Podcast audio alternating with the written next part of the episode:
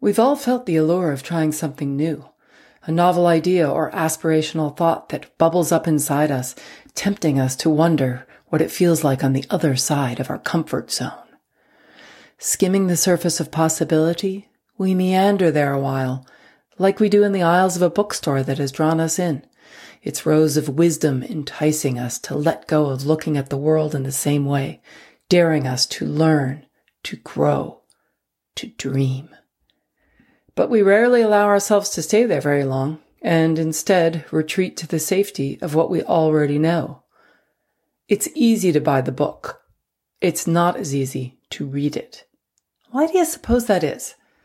It's not that the words are difficult or that we don't understand its value. So why is it so hard to follow through with what in that fleeting moment felt so exciting?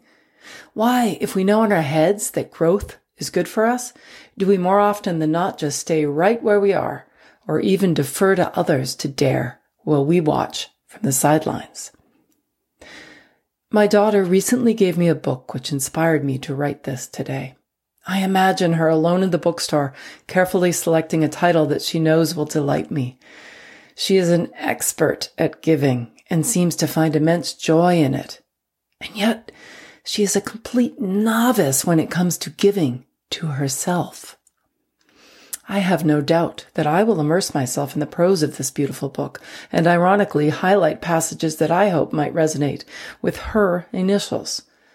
Although she chose the book, I know that she probably won't read it, and it pains me to know that the very thing that might help her is just beyond a page unturned. Have you ever considered how many pages are left unturned in your life? How many things you've thought about but never tried?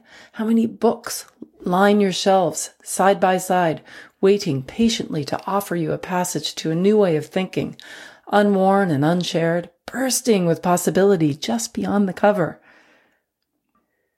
We are so much closer to wonder and transformation than we know. But if these possibilities continue to remain in our blind spots, as time inevitably passes, they may someday only appear in our rearview mirror. Whether it's exploring the boundaries of a relationship, a project you're working on, a career change, or a literal book you've been wanting to read, I encourage you to open it up and start turning the pages. It doesn't matter if you finish it, it just matters that you begin. You never know where your next chapter might take you. I leave you with something from the book that my beautiful daughter gave me.